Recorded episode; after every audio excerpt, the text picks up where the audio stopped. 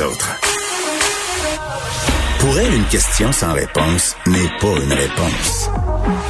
Geneviève Peterson. Radio.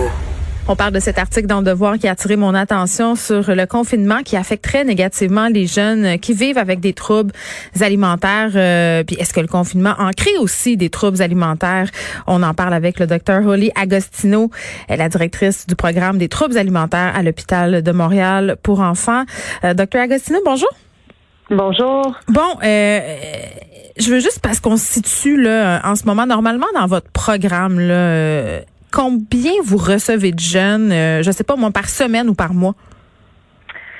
Euh, mais normalement, on a une clinique de euh, pour des nouveaux patients qu'on voit à peu près deux, peut-être trois au maximal par semaine. On a quand même d'autres consultations qui viennent à notre clinique, mais oui. ne sont pas toujours des cas urgents. mais comme je disais avant, c'est vraiment tellement différent maintenant. Maintenant, on, on voit une dizaine de cas urgents qui entrent dans la clinique euh, dans les deux, dernières semaines. Euh, c'était vraiment euh, quelque chose de, nouveau au complet. Donc, il y a une augmentation, puis ils ont quel âge mm-hmm. ces jeunes-là qui se pointent chez vous? Mais dans notre clinique, on voit des patients de 12 ans jusqu'à 17 ans. Puis, est-ce que ce sont majoritairement des filles? oui, mais pas exclusivement. Alors, euh, la majorité, je dirais autour de 85 sont, sont des filles, mais ça existe en, en garçon aussi. OK. Puis, bon, là, vous me dites que ces jeunes-là, quand ils vous arrivent, ils sont dans un état jugé urgent. Dans, dans quel état ils sont? C'est mm-hmm. quoi un état urgent quand on souffre de troubles alimentaires? Oui, alors, qu'est-ce qui arrive quand on perd du poids? C'est qu'on va perdre du muscle aussi. Et le cœur, c'est un muscle. Alors, euh, nous, comme médecins, une des choses qui nous inquiète le plus, euh, de plus aigu, on peut dire, avec les troubles alimentaires, mhm. c'est le, battement du cœur. Euh, et quand le muscle du cœur devient de plus en plus petit, le cœur va ralentir. Un partie de ça, c'est comme protectif pour le corps, pour conserver l'énergie, pour conserver les calories quand quelqu'un mange pas trop. Mais l'autre raison, c'est que le cœur même, c'est plus faible. Et il y a plus de risques pour des arythmies, pour des crises cardiaques. Et à un certain point, quand le cœur est tellement faible, on a besoin de faire une hospitalisation pour être sur un moniteur cardiaque et de redonner la nutrition d'une façon plus réglée qu'à la maison. Et ça, c'est qu'est-ce qu'on a vu vraiment des, des patients qui sont en train de présenter avec des bradycardies, des, des bas de cœur très, très bas. Qui est vraiment quelque chose qu'on voit pas tellement souvent dans les adolescents. Ça arrive, mais pas au, niveau que nous, on a vu récemment dans notre clinique. mais... Ça veut dire que comme à la première présentation, il y a une grande euh, proportion qui ont besoin d'être hospitalisés tout de suite. Puis est-ce qu'ils sont conscients euh, de ce qui est en train de se passer ou ils, se pointent parce qu'ils ont des symptômes liés à ces manquements-là cardiaques? Oui, alors euh, les changements au cœur, normalement, ça donne pas beaucoup symptômes. Il y a certains qui peuvent avoir des étourdissements, euh, des fois des pertes de connaissance quand ils se mettent debout rapidement à cause que la pression est basse aussi. Euh, mais la plupart, ils vont venir peut-être à cause que les parents sont plus inquiets autour de leur poids. Ils ont vu vraiment un changement de poids très extrême. Euh, des fois, dans les filles, des manques de menstruation, c'est un autre signe. Oui, il y avait une mère, euh, euh, il y avait une mère dans l'article, docteur Agostino, juste pour qu'on donne un hmm. exemple, qui disait, écoutez, moi, ma fille, tout allait bien avant le confinement, c'était une sportive, elle mangeait bien, puis tout à coup, elle hmm. s'est mise à, évidemment, à plus faire de sport d'équipe parce que c'était la pandémie, le confinement, mais elle a perdu comme 18 livres en deux mois. Là. Ça, c'est pas normal du tout là, quand on constate ça chez notre adolescente. Exactement. Honnêtement, une perte de poids pour n'importe quelle raison, c'est pas normal. L'adolescence est une période de croissance. Alors, mhm. même de juste garder le poids absolument le même, c'est pas normal. Alors, c'est sûr que quand on voit des grandes pertes de poids, il y a quelque chose qui il faut être investigué pour ça. OK. En quoi le confinement est, est une, un terreau fertile, si on veut, euh, au mhm. développement des troubles alimentaires ou à l'aggravation? De personnes qui mhm. sont déjà aux prises avec ces troubles-là, docteur Agostino? Alors, je pense qu'une chose qui est arrivée, c'est qu'on a enlevé toutes les distractions. Alors, maintenant, il n'y avait pas d'école, les amis, les sports. Alors, on avait plusieurs patients juste à la maison. Ils pensent toujours à leur poids. Il n'y a pas d'autres choses à penser. Et il y avait beaucoup de, ils ont perdu la routine aussi. Alors, il y avait beaucoup, beaucoup de temps pour aller sur l'Internet, regarder des sites social media, tout ça, pour euh, vraiment mettre le focus sur l'estime du soi autour du poids et il y avait rien, il y avait rien d'autre qui passait en même temps.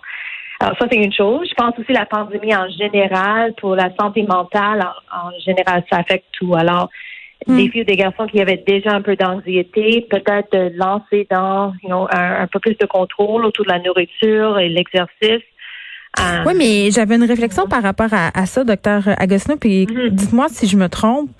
Euh, par rapport au contrôle, est-ce que le fait mhm. que cette pandémie-là, en guillemets, c'est une perte de contrôle globale, c'est-à-dire tout à coup on nous dit quoi mhm. faire, on nous dit il faut que tu restes chez vous, tu n'as plus le droit de rien faire.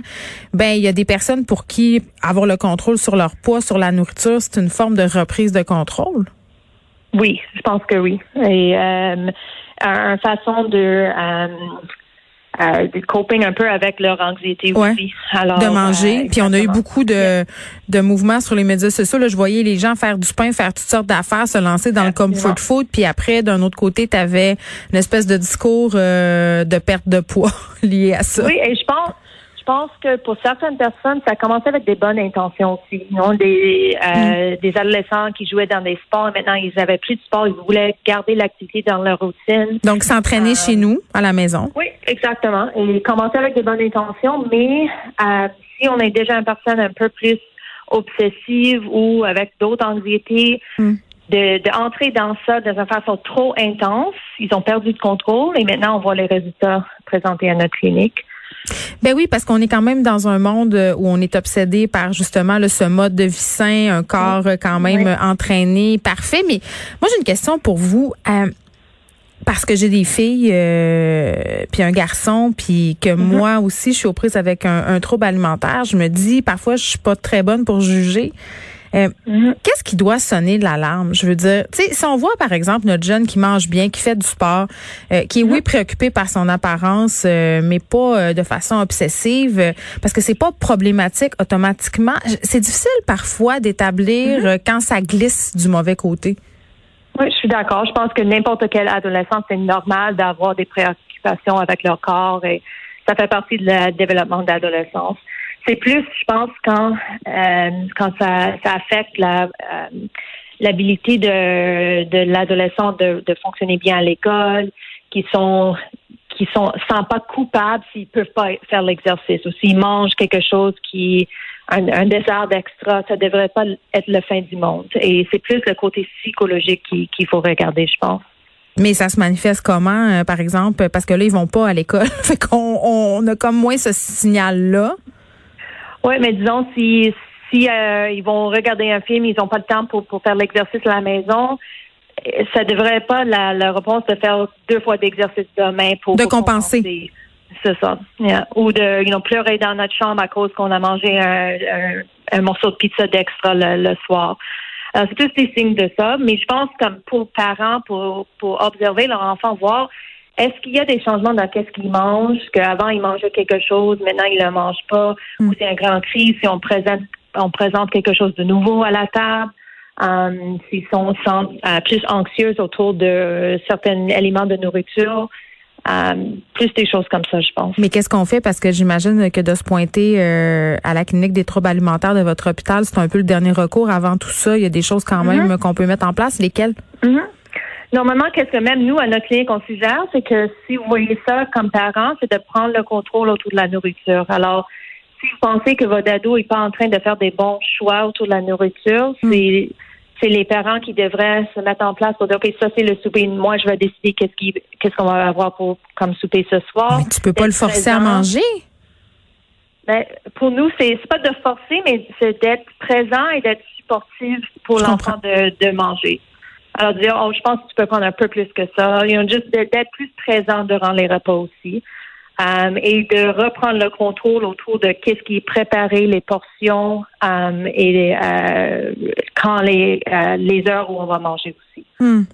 En terminant, euh, docteur Agostino, en quelle proportion croyez-vous allez-vous être appelé à aller revoir ces jeunes-là? Parce que j'imagine que pour certains d'entre eux, ça n'aura été qu'épisodique. Mm Um, c'est difficile à dire. Honnêtement, quand, comme je disais, les, les cas qu'on voit maintenant qui ont commencé durant le temps de la pandémie, um, ils sont très malades. Alors, je, je j'espère qu'avec du bon traitement, ils vont sortir de ça. Mais Euh, pour le moment, des cas comme ça, c'est des patients qu'on voit une fois par semaine et euh, c'est un suivi très proche euh, au début et on, va voir si le, plus longtemps que vous êtes dans votre trouble alimentaire, le plus longtemps que le traitement normalement a besoin d'être. Alors peut-être on va avoir des résultats plus rapides avec ces hmm. patients, mais pour le moment, c'est difficile à dire. Hmm. Merci, docteur Oli Agostino, qui est directrice du programme des troubles alimentaires à l'hôpital de Montréal pour enfants, eh, quand même, euh, c'est préoccupant de voir que, bon, je parlais de détresse tantôt chez les jeunes, les troubles alimentaires, c'est une forme que peut prendre cette détresse-là. Ça touche majoritairement les filles, quoique des garçons sont encore, euh, sont de plus en plus touchés. Je pense que la pression euh, de performance, elle affecte désormais tous les genres.